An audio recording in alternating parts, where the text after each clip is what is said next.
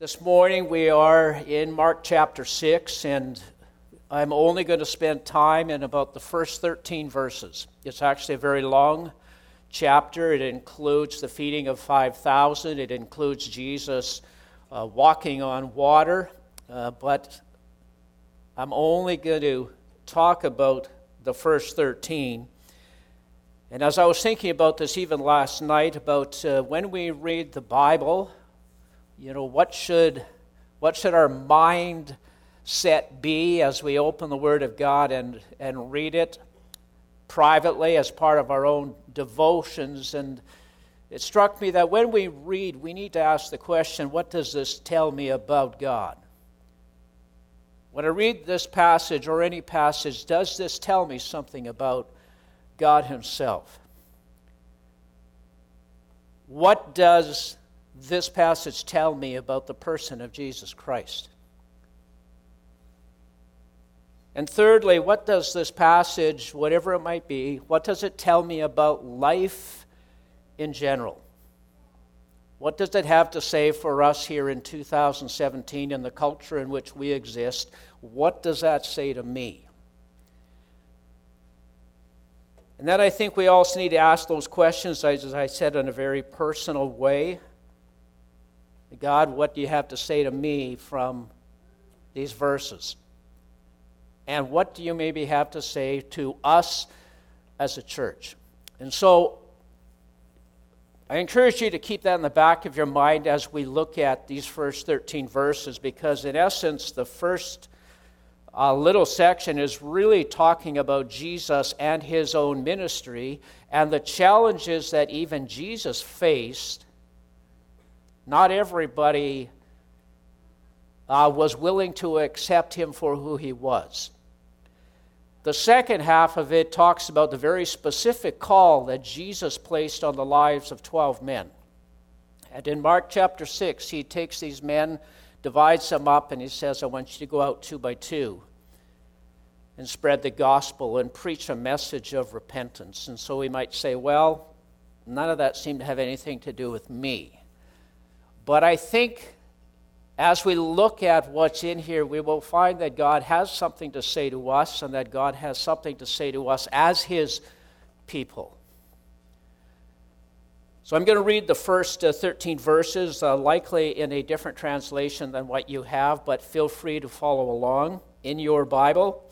It says, Jesus left that part of the country and returned with his disciples to Nazareth, his hometown. And the next Sabbath he began teaching in the synagogue, and many who heard him were amazed. And they asked, where did he get all this wisdom? Where did he get all this power to perform such miracles? And then it's interesting, instead of saying then they believed, it says then they scoffed. He's just a carpenter, the son of Mary and the brother of James, Joseph, Judas, and Simon, and his sisters live right here among us, and they were deeply offended and refused to believe in him. And then Jesus told them, a prophet is honored everywhere except in his own hometown and among his relatives and his own family. And because of their unbelief, he couldn't do any miracles among them except to place his hands on a few sick people and heal them, which would seem to be a miracle.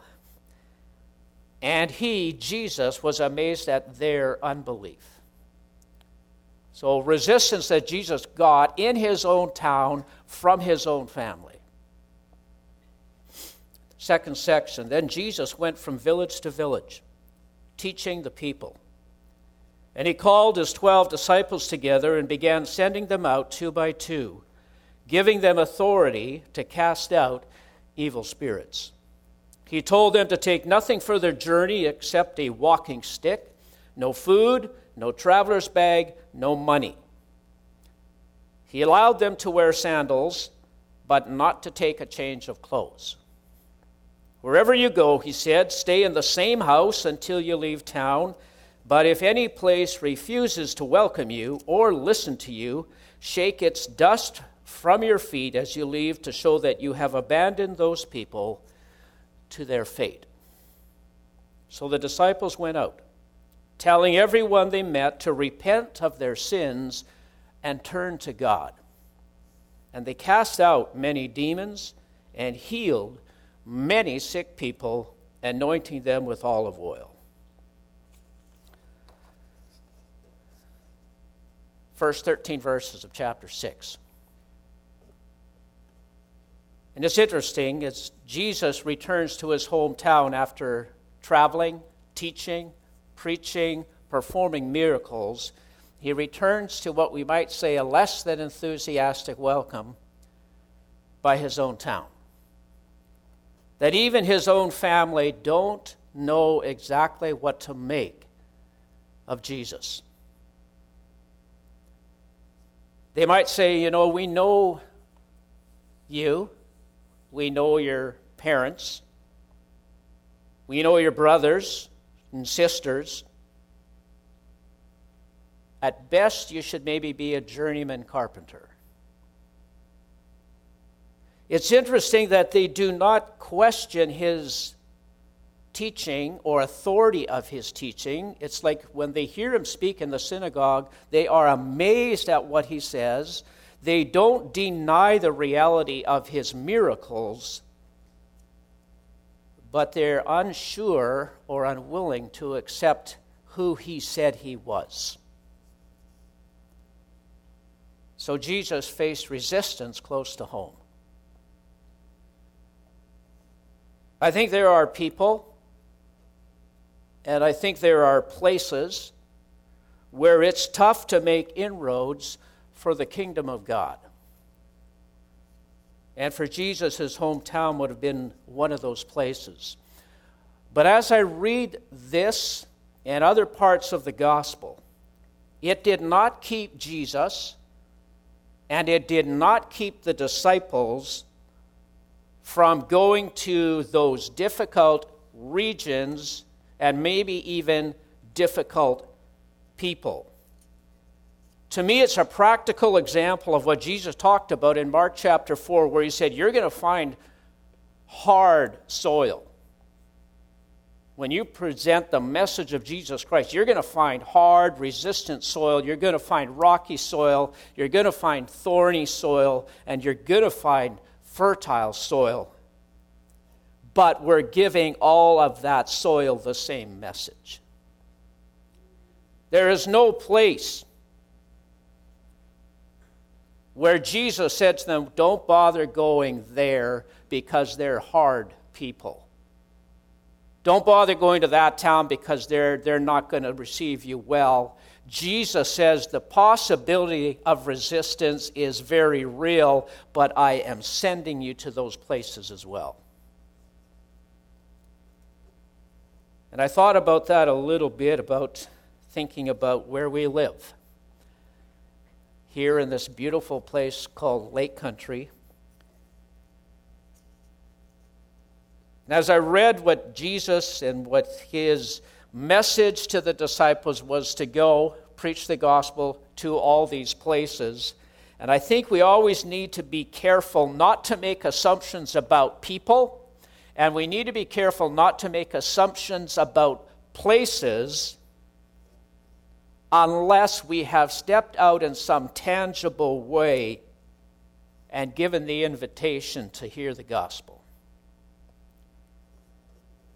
There have been times when I have heard Lake Country described as tough soil. I don't know if that's true. At one point, I think, uh, well, I don't think, I know, uh, Willow Park had a bus that would come during the week, and we'd pick up young people from George Elliott and bus them into Highway thirty-three for youth. And I think those who worked in that capacity would say, oh my goodness, those kids that come from Lake Country are tough to deal with. They weren't kids coming from church. They were simply kids coming from Lake Country who found out there's exciting things happening out at Highway thirty-three, let's go. And they were a challenge.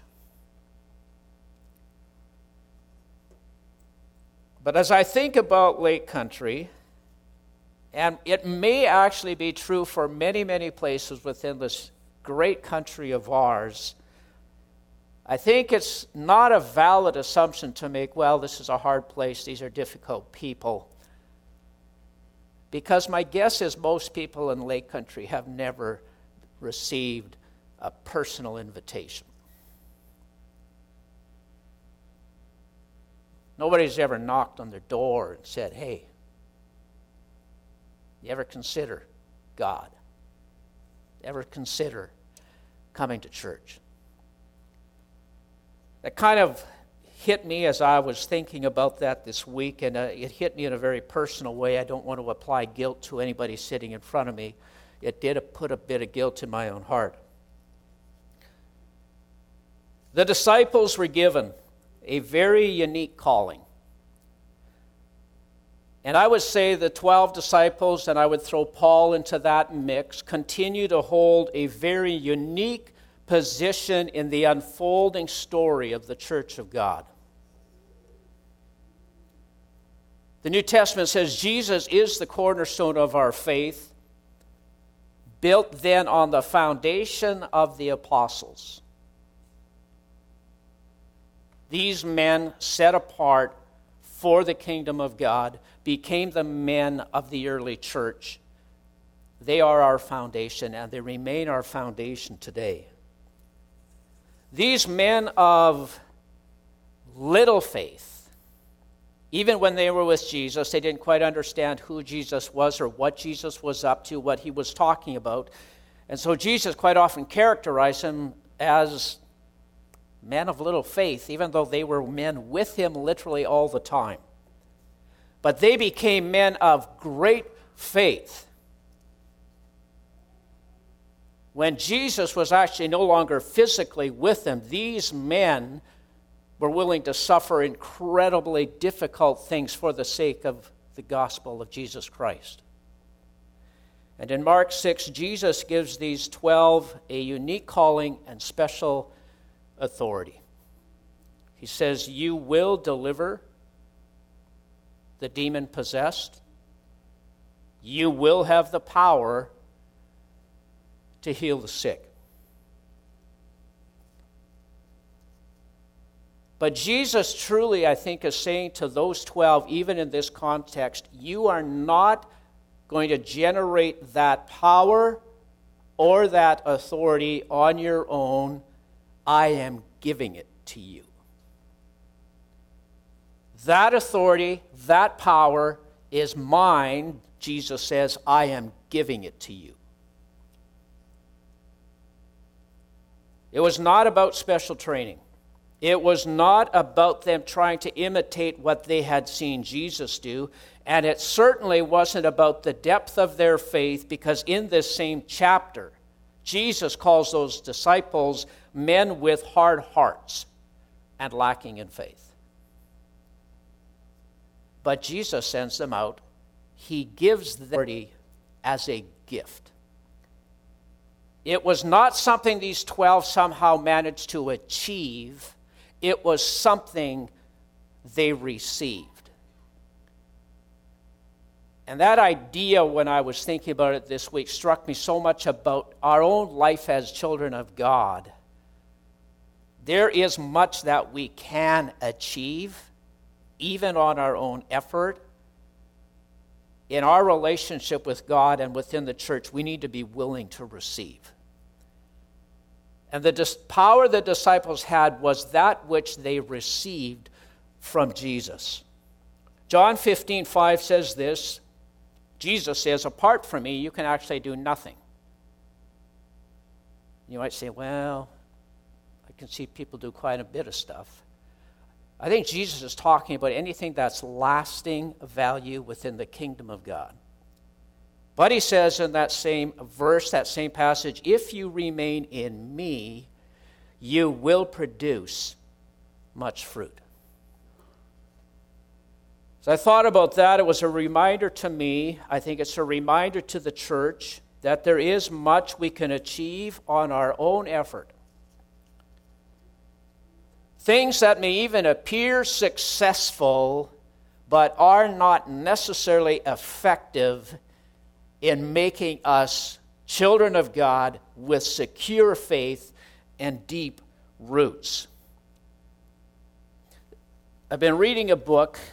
It's called Old Paths, New Power, uh, by a fellow named Daniel Henderson, who himself uh, was, by all means, what you would call in Christian circles a very successful pastor.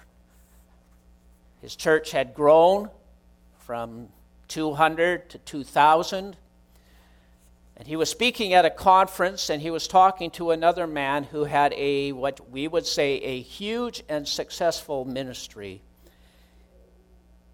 And as the author talked to this pastor about his church, uh, the pastor was rather overcome because he saw a lot of what had happened in the church and was asking the question, I'm not sure how much of this is human effort. I'm not sure how much of this is the work of the Spirit of God within people and within the church.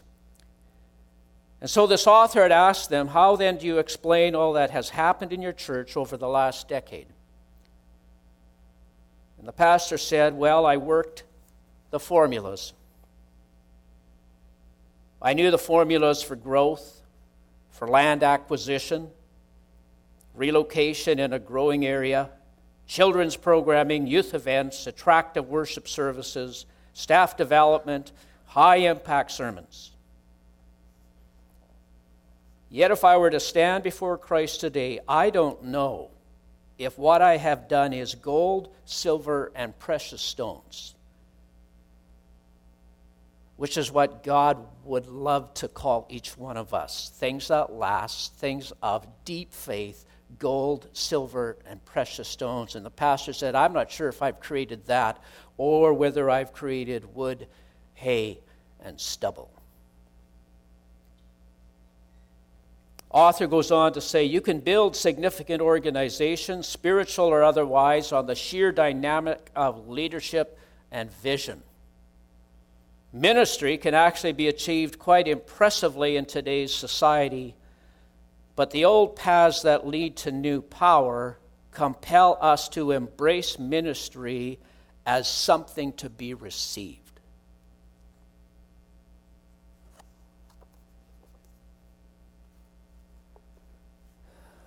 I'm sure that pastor still loved his church.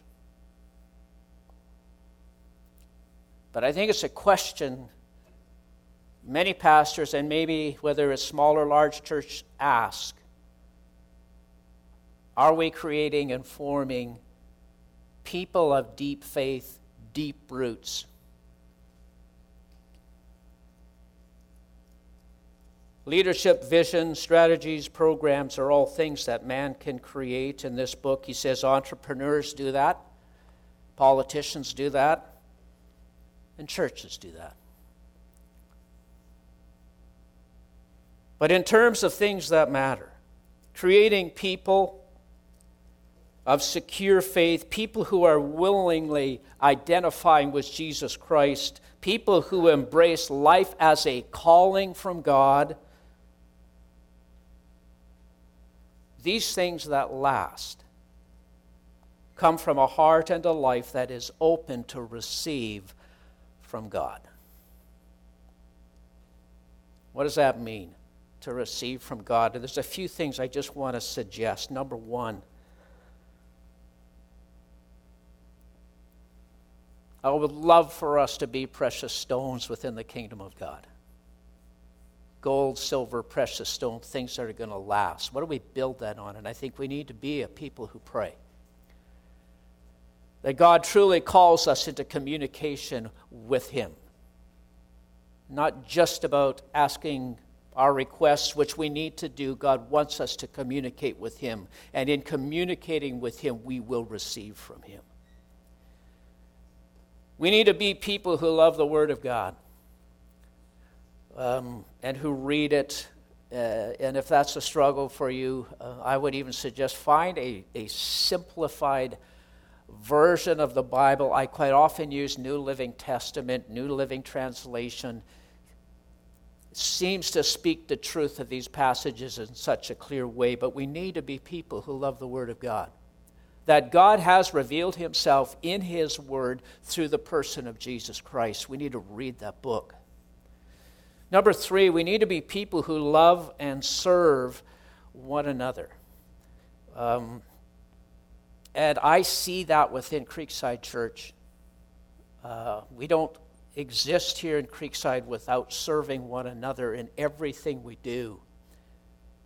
And I see in Creekside an increasing desire of people to truly love one another in practical ways. And I'll talk about that a bit more. But number four, and maybe this is really what sort of, this idea is what hit me the last week and a half as I've been looking at this passage about Jesus sending people out. We need to be people who actually believe they're on mission as ambassadors of Jesus Christ.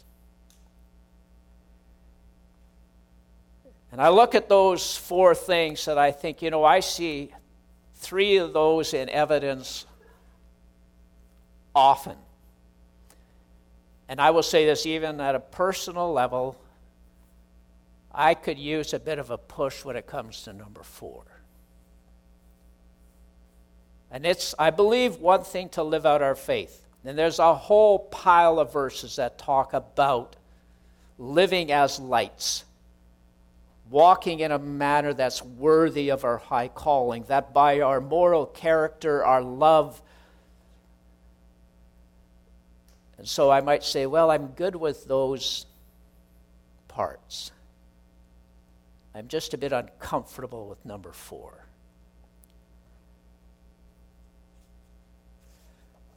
These twelve that Jesus called and sent out in twos, Uh, it's interesting they set out with nothing but what you might call the absolute bare essentials. And as they would have entered towns and villages in that region two by two, uh, there would have been nothing impressive about them as they walked into town. Nothing. Even their physical needs. Really, God is saying, don't worry about it. I will supply your physical needs. But when I read that chapter and that section, God actually provided their physical needs through hospitality.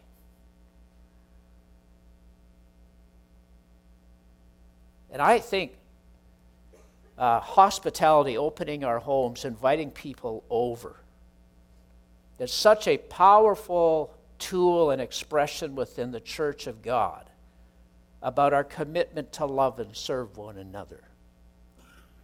That I think hospitality in many ways can achieve what programs will never achieve. And so I say, bless you, those of you who open your homes to people.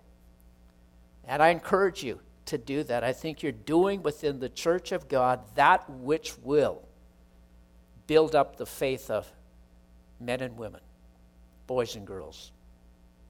So Jesus says, you know what? Bless those who welcome you. Bless those who listen to you. Bless those who open their doors to you. Shake the dust off your feet if a town rejects you and leave them to their fate. It's noteworthy that money was not to be part of their mission. It would be very interesting if churches had no money. What would our, what would our missions look like, feel like? Would we say, oh my goodness, we're hooped? Or would we find that God will provide for us in different ways? I think it's an interesting question.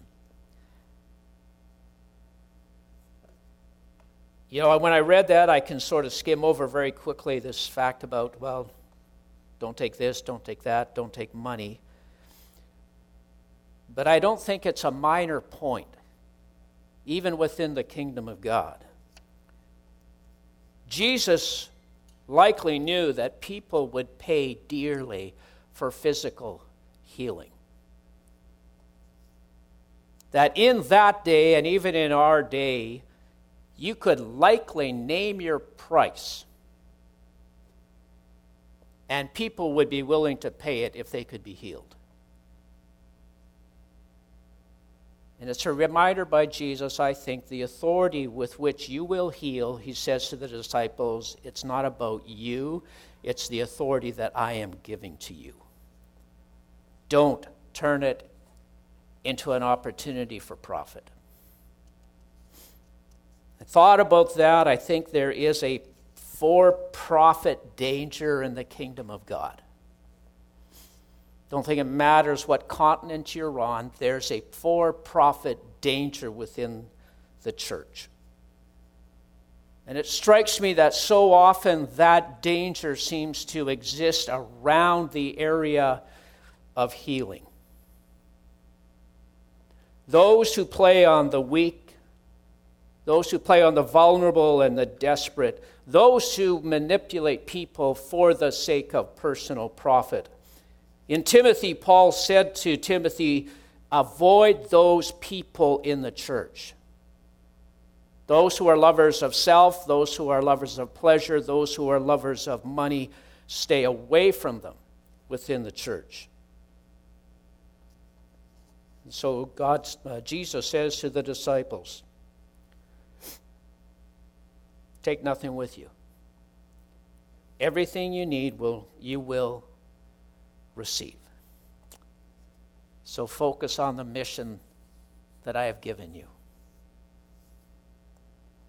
Preach repentance. Ask people to turn to God. And it's interesting when you read responses, even in other Gospels, of disciples who came back from that mission who were amazed at what they were able to do because of what they had received from Jesus. These twelve had a, a special and I would say specific call on their life, given by Jesus directly to them. A calling upon which the church was built and it continues to be built. And if you say, well, are we called to do exactly the same thing? I'm going to say, no, that is not my message.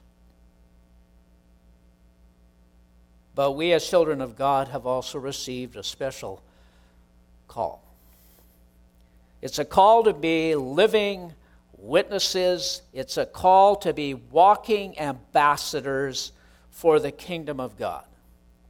That as I leave my home every morning, I do so of a, as an ambassador of an invisible kingdom, but a kingdom that is supposed to also be tangible. That our lives, how we love one another in the church, our unity, our faith should set us apart and should be something that the world notices. So I asked myself, how committed am I to that calling? I believe there are many within Creekside Church that that is actually the desire of their heart, the desire of their life to be followers of Jesus Christ. One of my favorite verses, and we talked a bit about this at Alpha on Thursday night, it's a verse uh, in Micah where God says, I have told you, O man, people, what I require of you. To do justly, so do what's right, do what's honorable. To love mercy, so how we interact with people are people of mercy, of forgiveness. And walk humbly with your God. I actually love that verse. And at times if I ask myself, okay, am I on track? Am I doing what God has asked me to do? I think about that verse. Are you doing justly? Are you loving mercy? And are you walking humbly with your God? The question I asked this morning, more probably for me than for you, am I also willing to use my words? How willing am I to trust God, who said that he would be with us, to give me the words to say?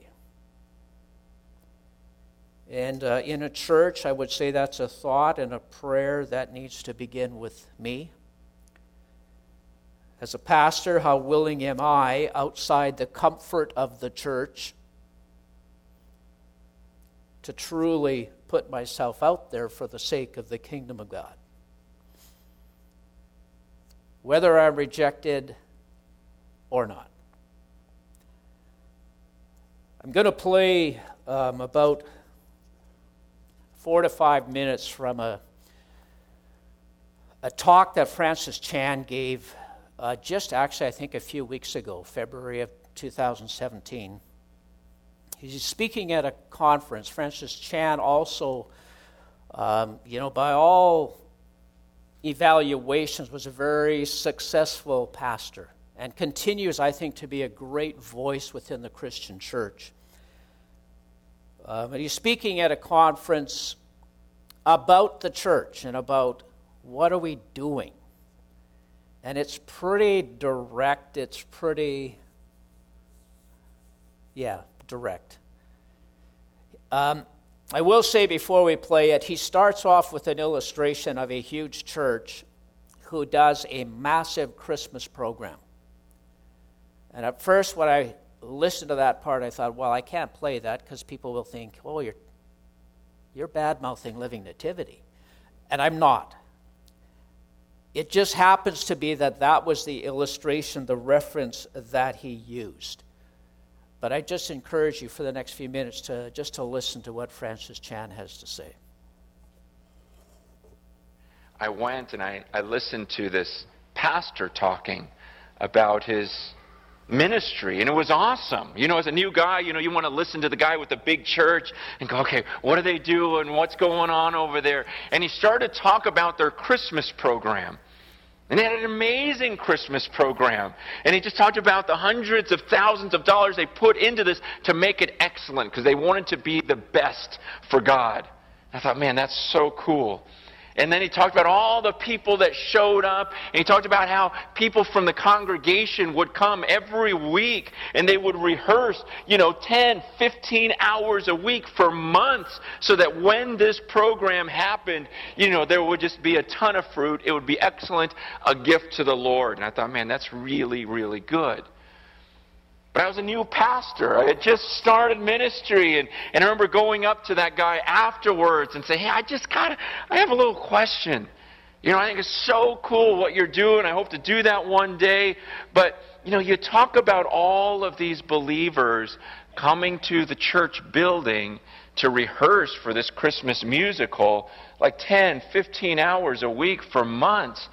I go, I, I'm figuring all this stuff out. I go, if they spent that ten or fifteen hours a week getting to know their neighbors and inviting them over for dinner and sharing their faith with them, wouldn't they have accomplished a lot more for free?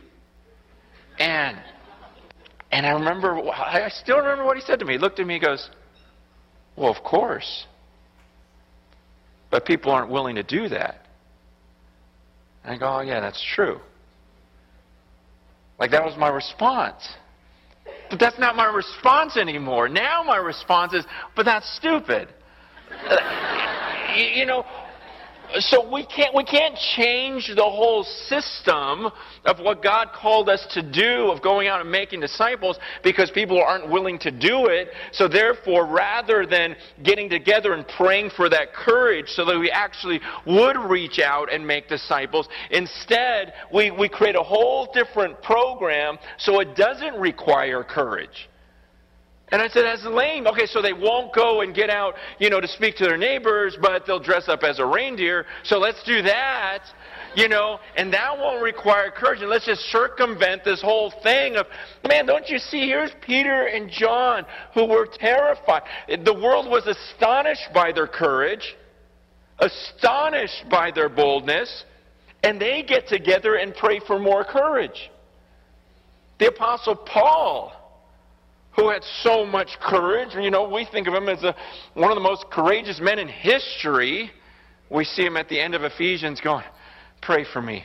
You guys, I need your prayers to, to, to speak boldly as I ought. Because I need that type of boldness. Pray for me. Peter and John, get together. Pray for me. And yet what we've done is not get together and say, give me courage because I know I need to talk to this guy at work. Give me courage because I know I'm not going out and making disciples. I'm scared. Let's just admit it. I, I'd rather do just about anything than share my faith and be rejected. I remember sitting at a Christian college and, and being challenged about faith, and I thought, wow, what's the one thing I really do not want to do? And that's go out and talk to people about Jesus that I know I would be rejected by or have the chance of being, you know, rejected by. I didn't want to do it. And so we busy ourselves with all these other things and, and kind of say, oh, you know what, but I'm doing this, I'm doing this, I'm doing this. Meanwhile, we all know it's just scary. It's difficult. But man, until we all just are honest with that and get together and say, man, pray for me because this is what I'm here on the earth to do. And yet I don't want to do it. I don't want to be rejected. I hate being rejected. I don't know what to say when I come into those situations. I, I, I get all nervous. My heart starts pounding. I don't even know how to start the conversation. I don't know how to get it onto the topic of God. And then when I get onto the topic of God, I'm scared they're going to ask me questions that I can't answer. And let's talk about those things. And let's pray for the courage and then go out and do it. Rather than, well, let's come up with a whole new system again and create a way in which it's cool, and we won't be rejected, and it won't be hard, and it won't require courage. Um, I listen to things like that, and I, I think about, in a way, how simple things are supposed to be. Um, and the attractiveness sometimes of creating other stuff to do. And even sometimes in a church feeling like it's your responsibility to create stuff to do. Church is growing. We need to get some programs. And so there's such, to me, there was such truth in what he was talking about, uh, about what we need. And our willingness to both receive from God and then willingness to live it out. So I would ask that you pray for me, that you would pray for us as a church, that we would be people of prayer, that we would be people who are faithful to the Word of God, that we want to live that out. Pray that we would continue to be people who love one another.